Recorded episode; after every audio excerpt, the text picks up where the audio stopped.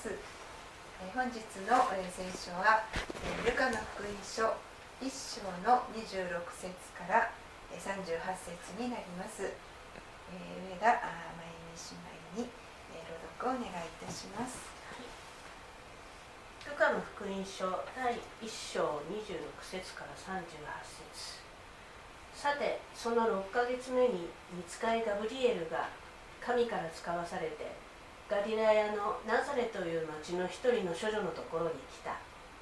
この処女はダビデの家系のヨセフという名の言い名付けで名をマリアと言った。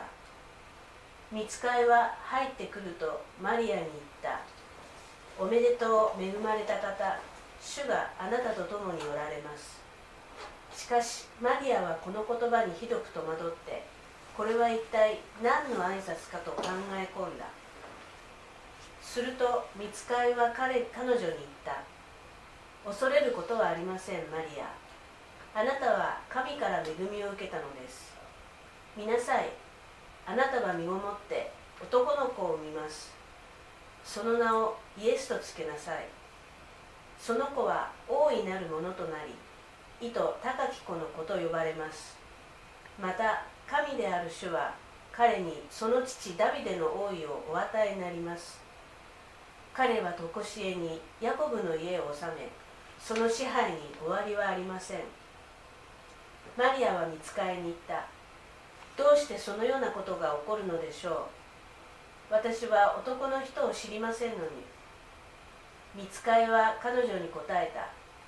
精霊があなたの上に臨み意図高きこの高き方の力があなたを覆います。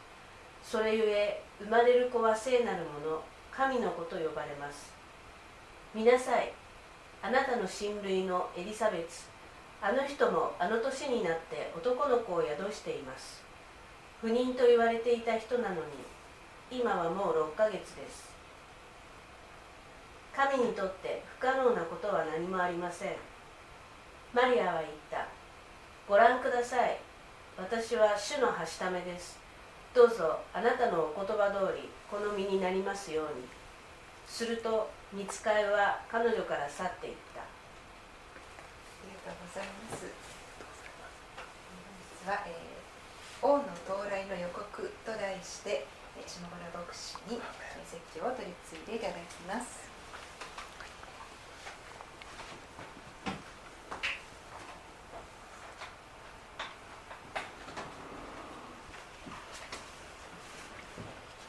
皆さんこんにちは。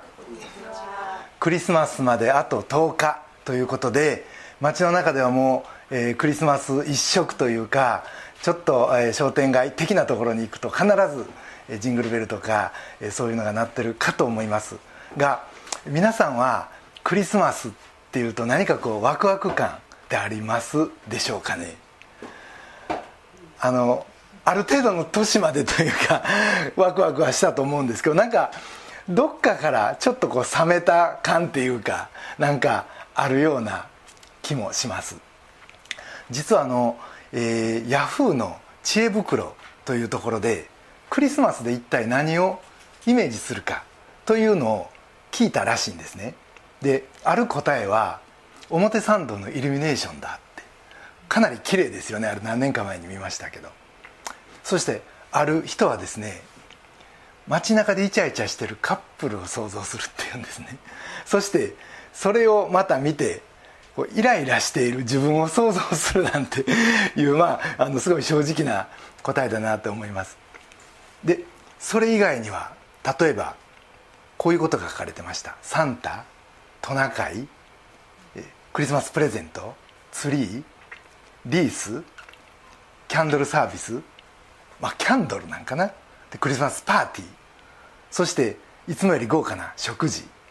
例えばフライドチキンだとかこう茹でたカニだとかお寿司だとかなんか赤ければいいってわけじゃないと思うんですけど。それからクリスマスソングクリスマスケーキ。こういうのがベストアンサーに選ばれたわけです。でもこれ見てると要はイエス様が影も形もないというかもう全くこう影が薄い。これが本当に日本のクリスマスなんだな改めて思います。ご存知のようにクリスマスっていうのはまずこの名前からしてですねクリスこれはキリストですよねクライストです。そしてマスこれは、えー、ラテン語のミサから来た言葉なんですね。でもともとミサっていうのは生産式ですからだから要はクリスマスっていうのはキリストを礼拝する日のことを言ってるんです。ところで先ほど、えー、姉妹にお読みいただきました。今日の聖書箇所は最初のクリスマスを告げるお話。いわゆる受胎告知の場面です。そしてクリスマスがどういう深い意味を持ってるのか教えてくれる箇所でもあります。ですから今日の箇所を通してクリスマスを通して来られたイエス・キリストとは誰なのか。そしてそれを通してマリアはどういう反応を一つ一つのこの状況の中でしていくのかを見ていきたいなと思います。今日の箇所は実は登場する人物は2人だけなんですね。2人と言っていいのかどうか。天使ガブリエルとイエスの母マリアです。そして今日の内容はもうほとんどこの2人の会話なんですね。まずガブリエルですがガブリエルといえば聖書で一番有名な天使です。イエス・キリストが生まれる600年前に旧約聖書でダニエルという人に現れたのがこのガブリエルでした。彼が600年ぶりにこの地球にやってきます。そしてルカの福音書を見るとガブリエルはまずエルサレムにいた祭司ザカリアを訪問したとあります。26節を見るとその6ヶ月後にとありますから要はその6ヶ月経ってマリアを訪問したわけです。マリアはガリラヤ地方のナザレという田舎町にいた処女でした。当時の習慣でいうと大体女の子は14歳から15歳で結婚してたみたいです。でここを見るとマリアは婚約中というのが分かるので大体その1歳下13歳から14歳の少女だった。ということになります。要は中2か中3です。中3のマリアにガブリエルがこう挨拶をします。28節。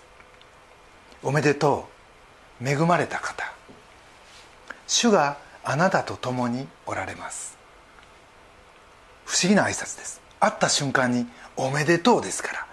そして31節に本題に入ります。持ってきたメッセージを語るわけです。見なさい。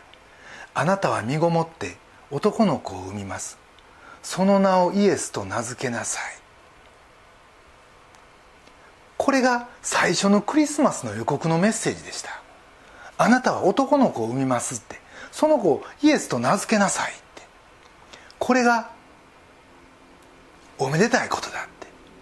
なぜこれがおめでたいのか。これだけ読むとなんか特に特別なことがあるわけでもないような感じがします。婚約したら結婚結婚したら子供が与えられるも普通の流れです。でもこの先を読んでいくと深い事情があることが分かってきます。まず27節に戻ってみるとですねマリアの婚約していた相手をこんなふうに紹介してます。27節。彼はダビデの家系のヨセフだったって。ダビデの家系。この言葉を聞くとですねそれも2000年前にちょっと旧約聖書のことをかじっているユダヤ人が聞いたらははーんって思考回路があるところに飛んでいくわけです。これを聞いた瞬間にです。ダビデの家系かひょっとしてこれはとなるわけです。旧約聖書を見ると神様はいくつかの約束をされてるんですが実はその中で最最も重要な約束がこれでした。それはあなた方の間にダビデの家系からいつか救い主メシアが来るという約束です。これはユダヤ人ならもう誰でも知ってたことでした。ですからダビデの家系というのとメシアというのはもう彼らにとっては強烈な二大キーワードやったわけです。皆さんこれ見たことあります？ユダヤのこの真ん中にある星は何の星かご存知ですか？ダビデの星なんです。ダビデにどれだけ彼らが期待してこの国旗を作ったかです。クリスマスツリーの上になんかあの取ってつけたような星があるじゃないですか銀色の。あの星は何を意味するか。同じくダビデの星なんです。ユダヤ人にとってこのダビデの家系から出てくる救い主っていうのはもう幻であり希望であり彼らの最大の夢だったわけです。そしてその2000年前のユダヤ人はすでにこのメシア予言を聞いてから1000年間もこれを待ってたわけです。なので27節。ダビデの家系というとおこれはひょっとしてと。もう普通に100人が100人思うわけです。ひょっとしてこれがメシアなのかもって。31節から32節を見ますと「見なさい。あなたは身ごもって男の子を産みます。その名をイエスとつけなさい。その子は大いなるものとなり意図高き方の子と呼ばれます。また神である主は彼にその父ダビデの王位をお与えになります。彼は常しえにダビデの家を治めその支配に終わりはありません。この生まれてくる子イエスについて聖書は何と言うてるか32節を見てください。その子は大いなるものとなりと言ってます。ギリシャ語のこの元の聖書の言葉を見るとメガになるって偉大になるってそして意図高き方の子だって言うんです。この意図高き方は神の名前です。言い換えるとこの子は神の名神の子だって。He is a son of God という宣言です。最も重要なのは32節の後半です。また神である主は彼にその父ダビデの王位を与えになります。ダビデの王位。彼のキングシップを継ぐのはこの子だ言ってるわけです。そしてその王はいつまで続くのか33節。常しえに続く33節の後半。その支配に終わりはないって。皆さん想像できますか？生まれてくる子は王位キングシップが与えられそしてその王国は終わりがないって。永遠に続くって。皆さんもこう世界史を学んでおられて歴史上は無敵に見えたいろんな国がこれまで出てきました。エジプトもう大帝国でした。アッシリアもありバビロンもありギリシャもあった。そしてその後はまた500年も続いたローマ帝国というのがものすごい影響を与えました。でも今は影も形もない。最近はアメリカ帝国時代でしょうか。もう200何十年。でもまたこの最近のアメリカ見てると何かおかしくなってきてもうこのままどっか消えていってしまうんじゃないかという心配をしてしまうぐらいの状態です。要は世の中の大帝国ってそんなもんやっていうことです。何百年と続かないんです。でも聖書が言うにはこのクリスマスに生まれるこの子にはこの子が打ち立てる王国には終わりがないってフォーエバーやって予言してるわけです。2000年前にイスラエル人が32節と33節を見たら何の話かすぐに分かったと思います。この予言知ってるからです。もちろんマリアもその一人でした。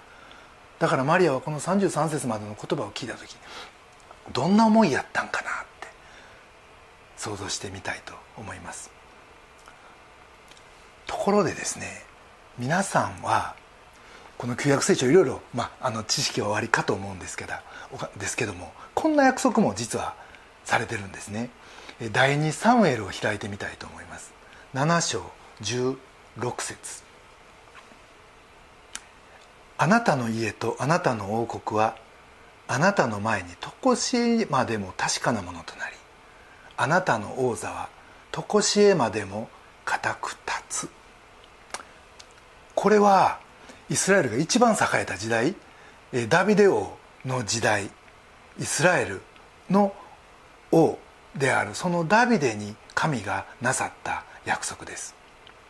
でこの約束は実は旧約聖書にもう何回も出てくるんですよね。そしてこれがどんなふうに実現されていくのかその詳しい内容が実はイザヤ書に出てきます。イザヤの7章14節今は開きませんが短くまとめるとここにはこういうことです。この子は処女を通して出てくる。処女が身ごもるという予言がこの7章14章になされてるわけです。そしてその後イザヤの9章6節から7節では神はこんな約束をされました。一人の緑子が私たちのために生まれる。私たちっていうのはイスラエルのことです。一人の男の子が私たちに与えられる。主権はその方にありその名は不思議な助言者力ある神永遠の父平和の君と呼ばれる。その主権は増し加わりその平和は限りなくダビデの王座についてその王国を治め裁きと正義によってこれを固く立てこれを支える。今より常しえまで万軍の主の熱心がこれを成し遂げるって。要は今から生まれてくる王はダビデの王座につくって。そしてそれは力ある神だって。神自身が言うわけです。そしてその王座は限りないって。もうこれはエンドレスだけじゃないです。ボーダレスつまり世界制覇のことまで言ってるわけです。それだけ栄光に富んだ王が生まれてくるという予言がここにされてるわけです。キリスト教が世の人に誤解されてる最大のポイントはですね聖書に出てくるイエスは弱々しい存在だという誤解です。イエス・キリストは平和主義者で剣に立ち向かうこともなく結局十字架の上で処刑されたって。そんな弱々しい人間やったいう誤解です。それにキリスト教を信じてる人も同じように弱々しいという誤解がある。さらに教会って基本女性多いじゃないですか。私の知ってる男性の友人に教会のこと話したら「もう教会って行ってみてんだけどでも女性が多いから嫌なんだよね」っていうような言い方をする。私が見ると彼らはイエス・キリストの半分しか知らんということです。確かに1回目に来られたイエス・キリストは苦難のしもべとして来られました。私たちの罪の代わりに十字架にかかり死なれました。が聖書が語る2回目に来られるイエス・キリストはそんな弱々しいイメージではありません。再臨のイエス・キリストはもはや苦難のしもべではない。ということです。世愛と正義をもって裁く方として来られます。そしてイエス・キリストを受け入れた者には天の報いを。でもそうじゃなくイエス・キリストを受け入れず悪を行った者にはその人に値する判決を下すと語ってます。黙示録ではイエス・キリストはどう描かれてるか。それは王の王主の主。もうこのように何者も歯向かうことも立ち向かうこともできないイエス・キリストだと紹介してます。開きませんか？ローマの14章あるいはピリピの2章では最後にどういうことが起こるか。こんなふうに書かれてます。全ての膝はイエス・キリストの前でひざまずき。そして全ての舌は神を褒めたたえるようになる。これこれがよみがえられたイエス・キリストなんだと聖書は言うわけです。皆さん日本でですねクリスチャンやってるとイエス・キリストがなんかね本当にね小さく感じてくるというか見えてくるような気がします。このクリスマス見ただけでもそうじゃないですか。大体こうイエス・キリストの存在感がもうほとんどない。そして、ね、この空気の中にいるとですねイエス・キリストが、まあ、特に会社勤めなんかしてると会社の上司よりも小さく見えたりするんですよね。で若い女性に言わせるともう自分のお付き合いしてる彼の方がよっぽど頼りになるっていうかあるいは自分の通帳よりなんかこう力がないっていうかそんな風に感じてしまう時があるかもしれません。人生の中でもし大事なものを10個あげるとしたらイエス・キリストが7番目か8番目にしか出てこないとかですね。なんかそんな風にもなってしまいかねない。この日本では自分がクリスチャンだということが本当に難しい時があります。それどころかクリスチャンであることがまるでコンプレックスみたいになってしまってる人もいる。これは実はね最初が肝心なんです。要は出す前に別のイメージを作ってしまったらもう本当の自分はね出せなくなるいうことです。これは対自分対人両方です。それは全て僕たちの中のイエス・キリストのイメージが小さすぎるというところに原因があるのかもしれません。人に何を見せるかの前に要は僕らの目の中に日頃から弱々しいイエス・キリストしか見えていないということです。ガブリエルがマリアに何と言うてるかその内容は生まれてくる子はそんなに小さくはない。He is not that small いうメッセージです。そんな存在感のない小さなもんじゃないよというメッセージを彼は伝えてるわけです。それを13歳の中二のマリアがどう理解したか分かりません。ところがガブリエルから見た彼女は最も祝福された女性でした。イエスが彼女を通して生まれてくるからです。だから「おめでとう」って「You are so much blessed」あなたは本当に祝福されたもんだって挨拶するわけです。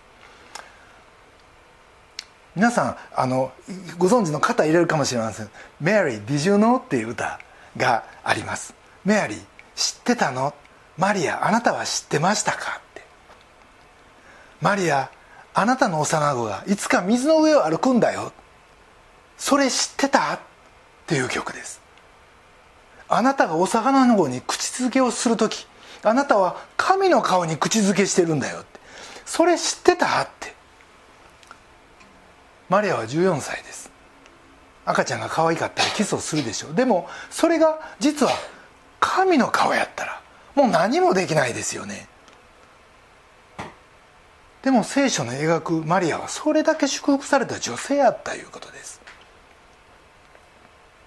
でもやっぱり天使と話をしながらその幼子がで幼幼さというかこのまだ少女だというのがよく出てます。34節を見るとこういう反応がある。マリアは見つかりに行った。どうしてそんなことが起こるでしょう？私は男の人を知りませんのに。世の知識はある。でも本当の内容が彼女には消化しきれてませんでした。そんなマリアが見えます。確かにイエスが私を通して生まれることは分かった。でも私はまだ男の人と関係も持ってないのに。そんなこと物理的に可能なんですか？あり得るんですか？って。いう質問を投げかけるわけです。それに対してガブリエルは35節こう答えます。精霊があなたの上に臨み意図高き方の力があなたを追います。それゆえ生まれてくる子は聖なる子神の子と呼ばれます。物理的にどう可能なのか？それは精霊があなたの上に臨むんだ。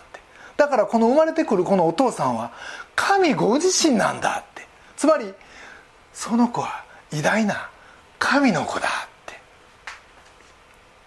皆さん私たちは先ほど使徒信条を告白しました。世界中のクリスチャンは礼拝でおそらく毎週この使徒信条を告白します。そして御子イエスは精霊によってマリアに宿ったということを告白してます。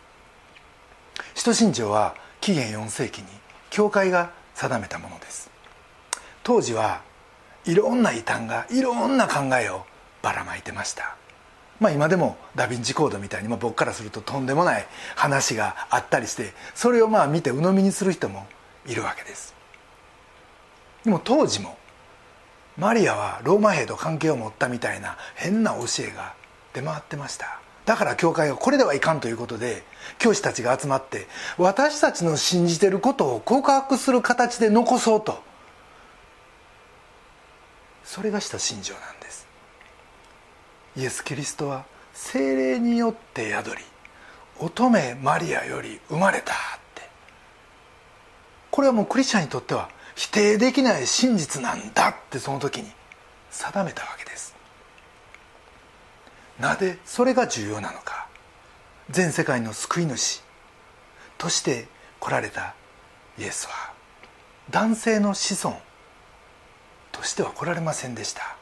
精霊が望んできた人やったわけです。なので35節を見ると彼のことを聖なるものと呼んでます。英語ではそのまま「ホーリー」彼はホーリーだって。聖書で人のことを聖なるものと呼ぶ箇所は一つもありません。なぜか。それはローマの3章の9節から10節。今開きませんがアダムの体内にいる時から僕らはすでに罪の DNA を背負ってるって。だから義人はいない一人もいないって。聖書ははっきり言うてるわけです。もしイエス・キリストが男性の子孫として普通の赤ちゃんとして生まれたのなら聖なるものと呼ばれる資格はない？ということです。そして清いものとして私たちのために死ぬこともなかったでしょう。イエス・キリストが100%神で100%人ということはよく言われますがでもそれはどういうことを言うてるんかです。まずそれは食材に必要な条件やったということです。理由はこうです。もしイエスが単純にヨセフの子として生まれたんであればつまり人間と人間の間の子普通の人間として生まれたんであればイエスは私たちのメシアにはなれませんでした。ヨセフの子ならつまりマリアとヨセフの間の普通の人間なら罪ある人間。となると罪ある人間が人類の贖いなどすることはできなかったわけです。しかし一方でじゃあ100%の神神オンリー人間の要素が全然ないとしたら人間として全人類の代表としてその罪を肩代わりするというこの贖いの見業も成就できませんでした。つまり代表になれなかったわけです。だから人である必要があった。それも罪なき人である必要があった。ということです。イエスと3年間一緒に過ごした弟子たちがこういうことを言ってます。一番弟子のペテロはですね第一ペテロの2章22節。でこういうことを言ってます。キリストは罪を犯したことがなくその口に欺きもなかった。っもう一人の弟子のペテ、えー、ヨハネは第一ヨハネ3章5節でこういうことを言ってます。キリストのうちに罪はありません皆さん3年一緒に過ごした弟子ですよ。3年一緒に過ごしたら必ず何か出てきますよ。もう10日で出てくると。思うあこの人ちょっとここ変やなって。でもその3年一緒に過ごした弟子がこの人には罪一つないって。聖書はイエスが人間でありながら聖なるもの。王の王主の主罪なき神の子だって言ってるわけです。だからこれができたんです。だから私たち全人類のこの罪の贖いをイエス・キリストはできた。これができるのはイエス・キリストしかおられなかったということです。ところでマリアはこのことを聞いてどう感じたでしょ。この受胎告知の宣言を聞いて彼女はどう思ったんでしょう。唖然としたかもしれません。マリアの表情があんまりさえんかったからでしょうかガブリエルはこういうふうに言います。36節。見なさい。あなたの親類のエリザベツ。あの人もあの年になって男の子を宿しています。不妊と言われていた人なのに今はもう6ヶ月です。そして37節。ここに天使ガブリエルの証があるんです。37節。神にとって不可能なことは何もありません。実は同じような証は聖書の他にも何箇所も出てきます。でもここで言ってるのは誰かです。ここで言ってるのは天使ガブリエルですよ。天使ガブリエルとは誰かです。一章19節にガブリエルの自己紹介が出てきます。彼はこう言うんです。私は神の前に立つガブリエルだって。私は全能の神の見前で召使いをしている天使だって。彼の口から出てきた言葉が神に不可能なことはないでした。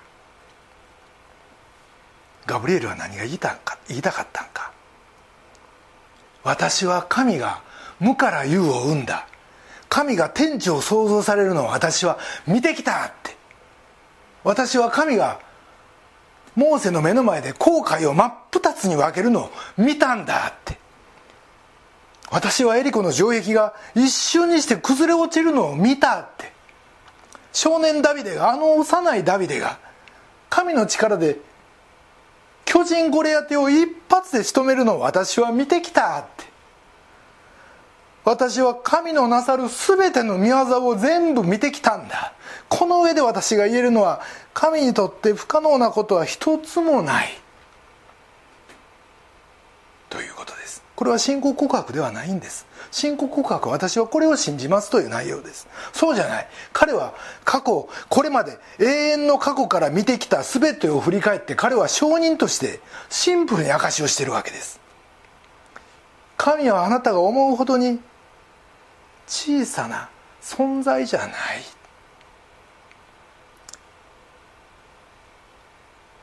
マリアはこの言葉に励まされたんか？38節こう言います。ご覧ください。私は主のはしためです。どうかあなたのお言葉通り好みになりますようにって。これは素晴らしい神の恵みを経験したものから出てきた自分の人生よりもはるかに大きな神を経験した。その感動の告白です。皆さんマリアのこの告白決して簡単なもんじゃないですよ。それは彼女にとってむちゃくちゃ不都合な内容やからです。考えてみてください。彼女は13歳ですよ。婚約者がいるんです。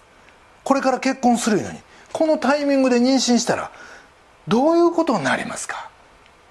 家族にはどう説明するんやって。婚約者にはどう言い訳するんやって。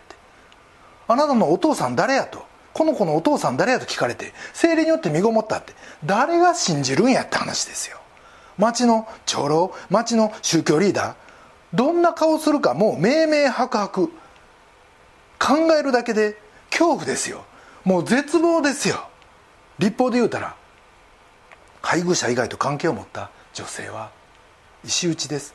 だからマリアにとって私ははしためですからお言葉通りになりますいうのはもうマッチマッチリスキーもう天地のひっくり返るような話です。でもマリアの経験した神は自分の人生なんかよりもはるかに大きな神でした。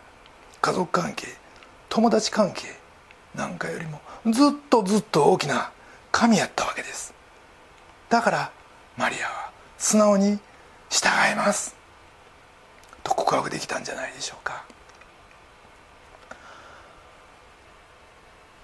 若い人に同調圧力を簡単にかけるのが日本の文化です。俺の言うこと聞けんのかって。俺の言うた通りにしといたらええんやって。そういう立場で信仰について語った途端明かしした途端もうマイナスのスタートですよ。若くして入って数ヶ月で。でも皆さんが自分に問うべき質問はこれです。私の神は私にとってどれほど大きな存在なのかです。イエス・キリストは私にとってどれほど大きな存在なのかです。皆さんこのクリスマスの最も驚くべきポイントはこの大宇宙を創造された全知全能栄光の満ち溢れたそして統治の終わることのない王の王主の主であるイエス・キリストが赤ちゃんとしてこの世に来られたということです。このことが一番驚くべきストーリーなんです。最も偉大で最も大きな方が私たちのために小さなものになられた。それは私たちがこの世の終わりに神の前に立つ時に私たちが大きなものになれるようにイエス・キリストは十字架の上でまず小さなものになってくださったって。これがクリスマスの衝撃的なストーリーなんです。今年のクリスマスがこの衝撃を味わうクリスマスとなりまた私たちの間でこのイエス・キリストを崇めるクリスマスとなりますように。またこの救い主のグッドニュースをどうか私たちの家族や友人に勇気を持ってそして感謝を持って分かち合えるクリスマスになればと願います。じゃあ一言お祈りします。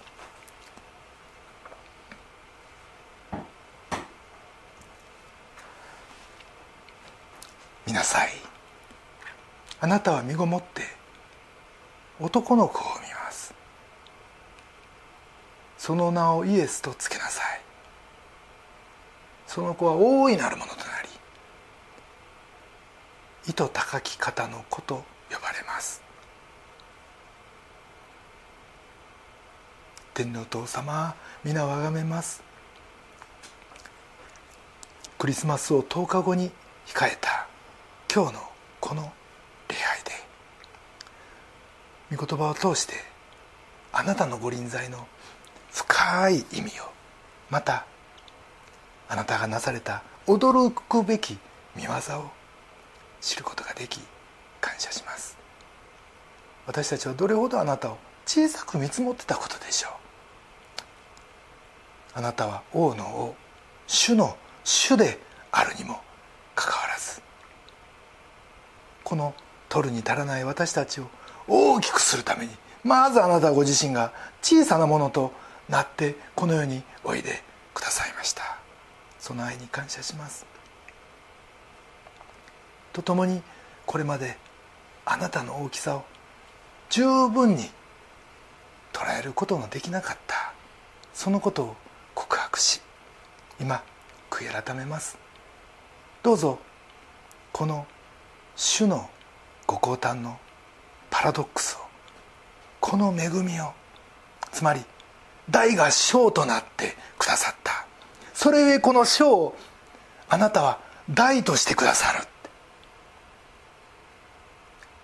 そのことを私たちが十分に味わいつつ感謝と喜びを持ってまた主に従うものという誇りを持ってこのクリスマスを迎えることができますようにお導きください。